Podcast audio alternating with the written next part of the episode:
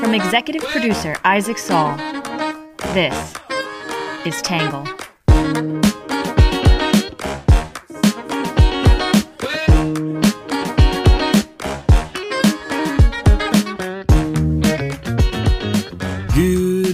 Good afternoon, and good evening, and welcome to the Tangle Podcast, the place where you get views from across the political spectrum, some independent thinking without all that hysterical nonsense you find everywhere else. I'm your host, Isaac Saul, and on today's episode, we are going to be talking about the new budget President Biden released, the fiscal year 2023 budget that came out on Monday.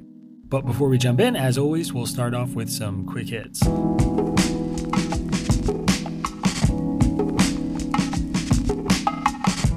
First up, the Kremlin said yesterday's peace talks did not result in any breakthroughs, despite Western reports to the contrary, and Ukraine reported continued airstrikes overnight despite Russia's claims to reduce operations.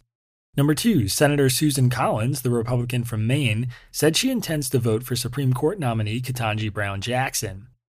Number three, President Biden signed the Emmett Till Anti Lynching Act into law yesterday, making lynching a federal hate crime for the first time.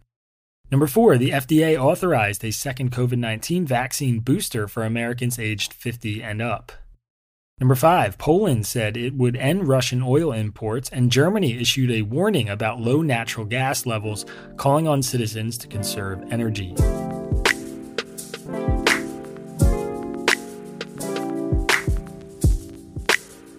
All right, that is it for our quick hits. That brings us to today's main topic President Biden's new budget.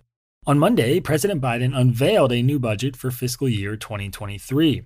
A White House budget like this is not a binding document. It is more like a baseline from which to begin negotiations and sometimes a party agenda statement for Washington, D.C. to squabble over. Many consider it little more than symbolic, while others view it as a document that creates the boundaries for federal priorities. So, heading into the midterms, the budget is an important look at the administration's priorities. In the summer and fall, Congress will use the budget to begin negotiations on it and create spending bills like the one Biden just passed a few weeks ago. The headline news is that the budget increases domestic spending 7% over last year, but also aims to reduce the nation's deficit, the year over year debt, by $1 trillion over the next 10 years. The budget totals $5.8 trillion for 2023, a 31% increase from 2019, the last pre pandemic budget year. The White House plans to reduce the deficit despite this increase through major tax hikes on the wealthiest Americans. The budget calls for increasing spending in the military and for police across the United States. Biden's new taxes on the wealthy would require American households worth more than $100 million to pay a rate of at least 20% on their income, as well as unrealized gains on their liquid assets like stocks and bonds, which are currently taxed only when sold. The budget also raises the top marginal tax rate from 37% to 39.6% and raises the corporate tax rate from 21% to 26%. The plan calls for $773 billion in military spending, a 10% increase for the Pentagon. It includes $32 billion to increase state and local police staffing, $70 billion for the FBI to address violent crime, $17 billion to crack down on illegal gun sales, and a 13% increase in spending for two major immigration law enforcement agencies. Customs and Border Protection will receive $15.3 billion, and ICE will receive $8.1 billion. There is also $309 million for border security technology and $19 million for border fencing and other infrastructure. Biden's plan also calls for enacting the bipartisan unity agenda that he announced in his State of the Union address, which focuses on cancer prevention, mental health care, and veteran services. There's also $45 billion spread across the federal government to address climate change, which is an increase of $16.7 billion over the 2021 enacted level, according to the New York Times. There is a 29% increase in spending on Veterans Affairs and $3 billion for veterans homeless programs. The Education and Housing departments also see a 21% increase in their budget. Many observers view the new budget as a quote pivot to a more moderate agenda. In Biden's first year, the budget would have increased the nation's deficit over 10 years by almost $1.4 trillion, with a focus on sweeping social policy programs. While the debt would initially keep growing if all the proposals in this year's budget were enacted, it would reduce the annual deficit every year thereafter. We're making real headway cleaning up the fiscal mess I inherited, Biden said when he announced the budget. We're returning our fiscal house to order. In a moment, you'll hear some arguments and reactions from the left and then the right, and then my take.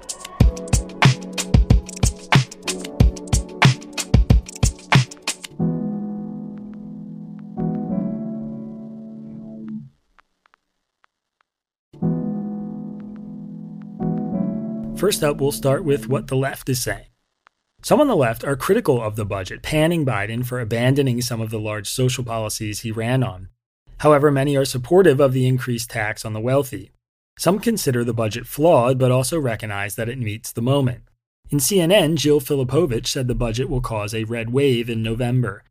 President Joe Biden's proposed budget makes one thing clear. Despite progressive hopes that the president might be a secret Franklin Delano Roosevelt capable of ushering in an ambitious domestic agenda, Biden is exactly the timid moderate he always appeared to be, she said. He seems to be hoping that an agenda of the same old tacking right policies will benefit vulnerable Democrats in the midterms. Instead, he may be simply depressing Democratic enthusiasm and helping to consign the party to a red wave. Almost $70 million of the Biden budget would go to the FBI to fight violent crime, while $30 billion would be set aside for police and community programs aimed at decreasing violent crime. The money for anti violence programs is laudable and could have a real impact, but most of the proposed budget funding isn't for community efforts, it's for more policing, Filipovic wrote. Biden himself put it best budgets are statements of values, he said in a statement. But what does it say about Biden and his administration that they prioritize policing and militarism, but don't make sufficient investments in policies that the future of the nation hinges on, like childcare, for example, and fighting climate change? The Washington Post editorial board called it insufficient, incomplete, and pretty good. As he has before, Mr. Biden proposed more spending and substantial tax increases to pay for it. Much of the new spending is sorely needed, the board wrote. Rather than offering free college for all, Mr. Biden proposed beefing up Pell Grants, which assist poor students rather than wealthier ones who do not need aid. More Internal Revenue Service funding would improve taxpayer support services and enable the agency to better crack down on tax cheats who place more burdens on those who play by the rules. More election assistance money would enable states to secure voting systems and make absentee ballots postage free. The White House claims Mr. Biden's plan would cut deficits by more than $1 trillion over the next decade, in part by hiking corporate taxes, the board added. This nod toward fiscal responsibility contrasts with a bipartisan consensus that seemed to be emerging that deficits do not matter. Yet the Committee for a Responsible Federal Budget notes that deficits would still total $14.4 trillion over the next decade, in part because Mr. Biden's plan would fail to overhaul old age retirement programs such as Medicare, continuing the national debt's rise into alarming territory. Despite these shortcomings in the spending blueprint, if Mr. Biden persuades Congress to accept many of the proposals he outlined Monday and gets even a slimmed down Build Back Better bill over the finish line, he could claim substantial victories for himself and for the Americans who elected him. In New York Magazine, Jonathan Chait said U.S. politics is still a class war. A large swath of commentary about American politics is built on the premise that the Democratic Party represents the economic elite, while Republicans are the party of the working class, Chait wrote. But while the voting bases of the two parties have changed some, and the thematic content of American commentary has changed a lot, the prosaic reality has changed very little. The main battle lines between the two parties are fixed around Democrats proposing more redistribution and Republicans proposing less. That reality has been highlighted once again by President Biden's new plan to tax the income of billionaires. Democrats have long wanted to find a way to tax wealth, since one of the problems with the tax code is that enormous fortunes can accrue and be passed from generation to generation without any tax at all, Chait continued. Figuring out how to tax that wealth presents both a technical problem and a political one. The political problem is that the legal basis for taxing wealth as opposed to income is unclear. The technical problem is finding a way to fairly and efficiently tax the income wealthy people enjoy from their accrued savings. It's clear, however, that the thrust of the opposition on the right has nothing to do with the program's design and everything to do with its objective.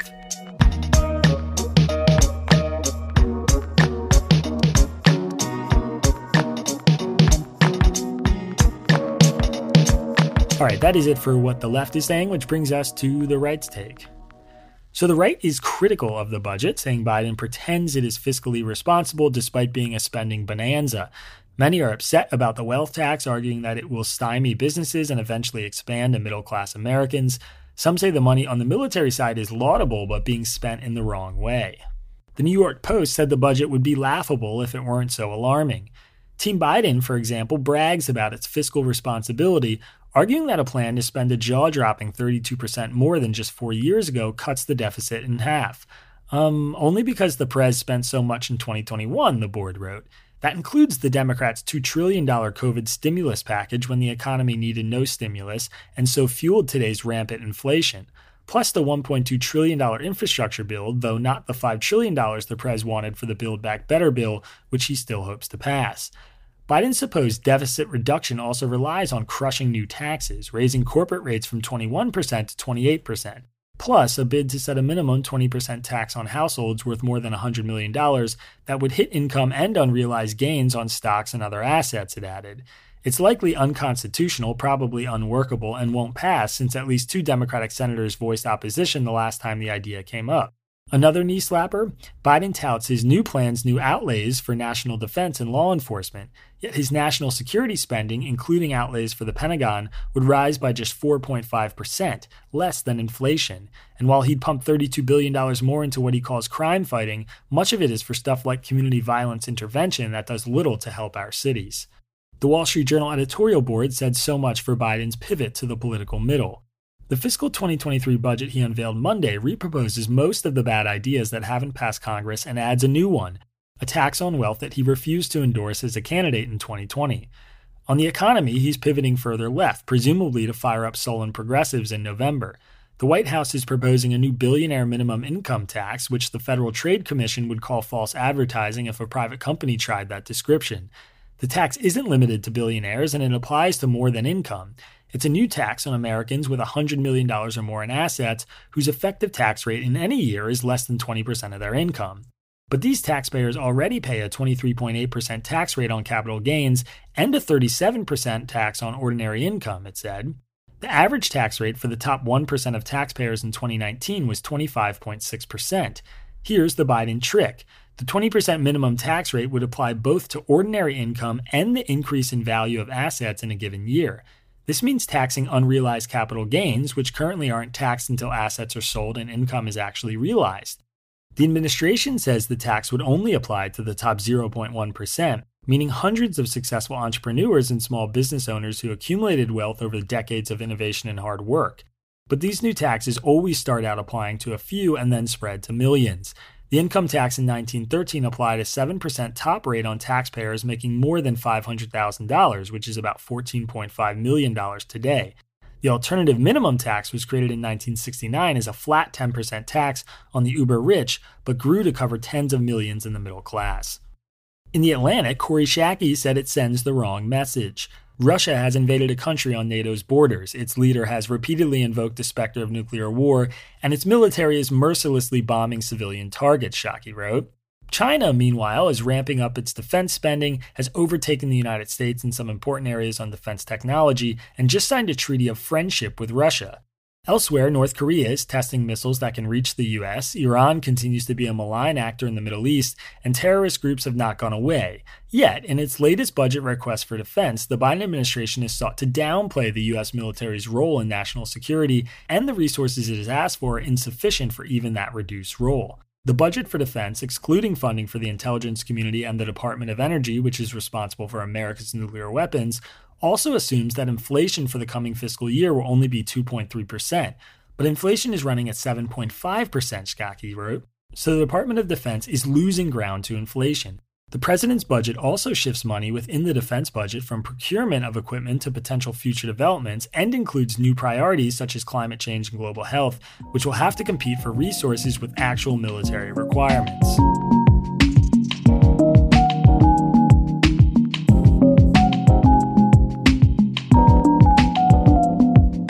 All right, that brings us to my take. So I'll start with the big news here, which seems to be the wealth tax. Then I'll explain what I think this budget means for the politics of the next year. There is a basic emotional element to this for me, which is that I find the left's argument that the richest Americans have somewhere between obscene and immoral wealth pretty compelling. I know an increasing number of conservatives are feeling this way too, though they tend to express that concern by focusing on the quote working class Americans getting screwed rather than the wealthiest Americans hoarding all the money and resources. I really see this as two sides of the same coin. But when you understand that some 44% of US workers are employed in low wage jobs paying a median salary of $18,000, it's pretty hard to feel bad for a single person getting taxed on $100 million in assets, which is the equivalent of $5,555, $18,000 salaries. I grew up around a lot of middle class and lower middle class Americans, and I hear every day from readers who can't afford $5 a month or $50 a year to pay for Tangle, which is part of why I keep most of the newsletter and podcast free. It's easy to empathize with the idea that we should redistribute wealth to those folks, or at least to the services they use. I view those Americans as my Americans, the people I know and love, and I have very little attachment to any of the top 0.01% or whatever. The counter argument that I find most compelling, though, is not that this would destroy businesses or stop entrepreneurship. It's that, historically speaking, there seems to be little doubt that these taxes will ultimately expand in reach. Once the government collects this money, they rely on it, and once they rely on it, they need more people to be covered by these taxes to get more money. Simply put, that is what has happened over and over. The beast, in essence, is never satiated. As the journal noted, the income tax in 1913 applied a 7% tax to the wealthiest Americans, those making the equivalent of $14.5 million in today's cash. In 2021, the lowest income tax rate was 10% on anyone making $0 to $9,950. I really just don't know how I feel about this. The upside in the immediate seems obvious, so long as the new revenue goes towards the programs I like. The inevitable expansion of this tax, though, seems hard to deny. I appreciated Jason Furman's piece in the Wall Street Journal defending the plan, which I thought made a great argument for the tax while also conceding the constitutional issues it's going to run into, namely that the whole thing might just be illegal. As for the budget on the whole, it looks like an obvious pivot to me.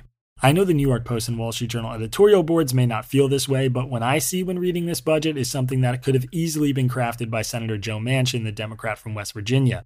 The obvious intent is to inoculate the administration from claims it doesn't care about crime, inflation, or the military, and it should serve that purpose well. Certainly, enough progressives are pissed off about it that you'd think some moderates would still be satisfied. But will it win any votes? I'm skeptical.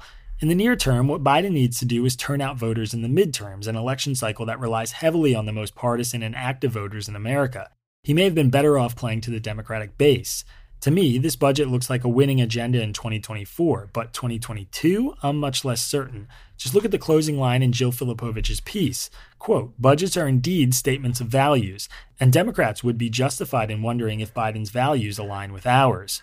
For Biden's sake, he'd better hope that is not the question at the top of mind for his base of voters.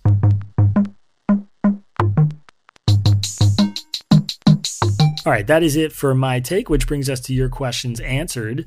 This one is from an anonymous reader in Fayetteville, Arkansas, who asked How does the Fed raising interest rates help combat inflation?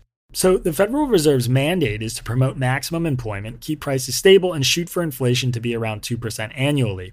One of the strongest tools it has for doing this is raising interest rates. In simple terms, interest rates are the amount a lender charges a borrower on the money it lends. So, a 10% interest rate on $100 means a borrower has to pay back $10 of interest on that loan in addition to the money lent, which totals $110. Because inflation is driven in part by consumers' ability to spend a lot of money, changing the interest rates can impact inflation because it reduces or increases how much we're willing to borrow to spend. When interest rates are low or zero, as they have been for a while, it encourages borrowing, investing, and spending. When they are high, it discourages that same borrowing because it's now more expensive. When there's less money to borrow, people are less likely to spend large amounts on houses and cars and other things like that.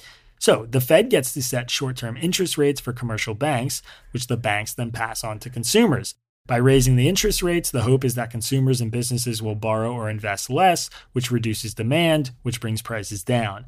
The risk many economists warn about is that if interest rates are raised too quickly or too much, it could do so much damage to the economy that it triggers a recession. That's the major thing the Fed is trying to navigate right now.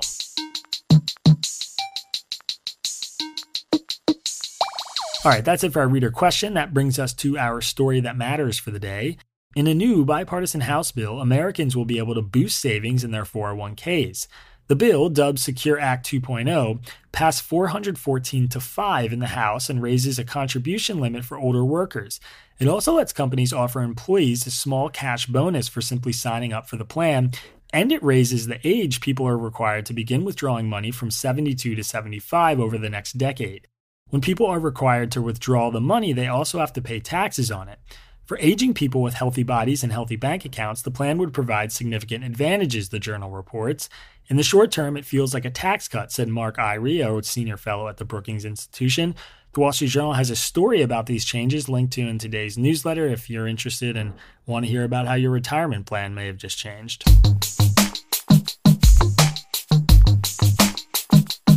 All right, next up is our numbers section. These are all tied to the new budget that just got released. The amount of money in Biden's budget proposal that will go toward affordable housing is $50 billion. The amount of money requested for the national defense budget is $813 billion. The amount of money requested for the Justice Department's antitrust division is $287 million, which is a 49% increase from what Congress enacted this year. The amount of money requested to address worsening wildfires, floods, and storms caused by climate change is $18 billion. The amount of money requested to help other nations transition to solar and wind energy sources is $11 billion. The amount of money requested over five years for pandemic preparedness and biodefenses is $81.7 billion. All right, last but not least, our Have a Nice Day story. This one is about Chloe Campbell, a teenager in Dufftown, Scotland, who went from waiting tables at the Coffee Pot Cafe to owning the whole place. The 19 year old was 15 when she started working at the cafe. She put nearly all of her paychecks into a savings account while living with her parents, and in September, while talking to the owners about one day opening her own cafe, they made an astounding offer. She could buy the one they were standing in. Campbell says she was able to take over the business and pay the monthly lease, and she's now learning to manage the Coffee Pot's six employees. BBC News has a story about this remarkable tale. You can check it out. There's a link to it in today's newsletter. All right, everybody, that is it for today's podcast. As always, if you want to support our work, go to the episode description and do that. Just, you know, do it. Support us. All right, see you guys tomorrow. Peace. Our newsletter is written by Isaac Saul, edited by Bailey Saul, Sean Brady, Ari Weitzman, and produced in conjunction with Tangle's social media manager, Magdalena Bokowa, who also helped create our logo. The podcast is edited by Trevor Eichhorn, and music for the podcast was produced by Diet75. For more from Tangle, subscribe to our newsletter or check out our content archives at www.readtangle.com.